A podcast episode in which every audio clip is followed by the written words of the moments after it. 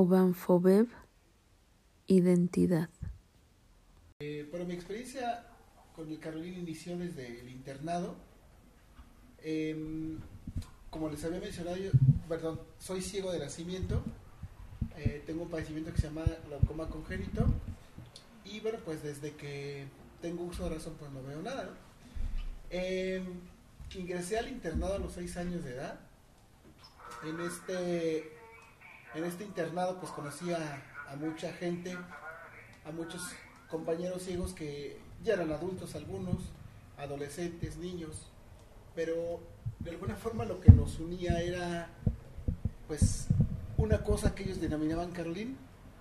Al principio yo cuando llegué pues decía, ¿eso qué onda, no? O sea, yo estaba como acostumbrado un poco al tema de, de las lenguas indígenas porque mi familia es de guerrero, entonces manejan el náhuatl.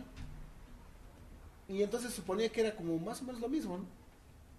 Eh, no hubo alguien que me dijera, oye, vas a hablar esto, sino al convivir con la gente, pues nada más preguntas, ¿no? ¿Cómo es el orden? Y ya. Pero bueno, pues se, se vas eh, con el paso del tiempo, pues conviviendo con la gente, lo utilizando y te vas integrando dentro de esa, de la utilización de, de este ¿qué, lenguaje, ¿no? Llamémoslo así.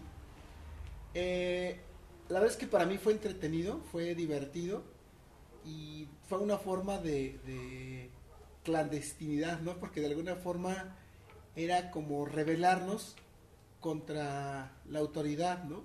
A veces, por ejemplo, cuando nos castigaban en algo, pues nosotros eh, como, podríamos comunicarnos con este sistema para a lo mejor burlar en algunas ocasiones el castigo, para ponernos de acuerdo y hacer las cosas que queríamos hacer, también hasta a lo mejor para quejarnos de lo que no nos gustaba de esta, de, de, del entorno que teníamos, ¿no?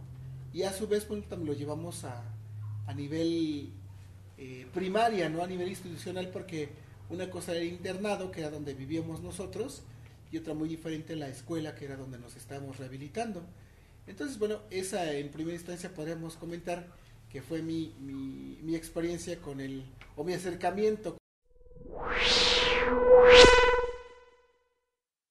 Si tuvieran una palabra, un sonido o algo así que pudiera definir su relación de ustedes con el Carolina, ¿cuál sería? De forma muy breve. Una palabra. Una palabra, una idea, un, un, un sonido, un sentimiento. Un... Para mí, felicidad porque me remonta a la primaria y ha sido la mejor etapa de mi vida. Ok.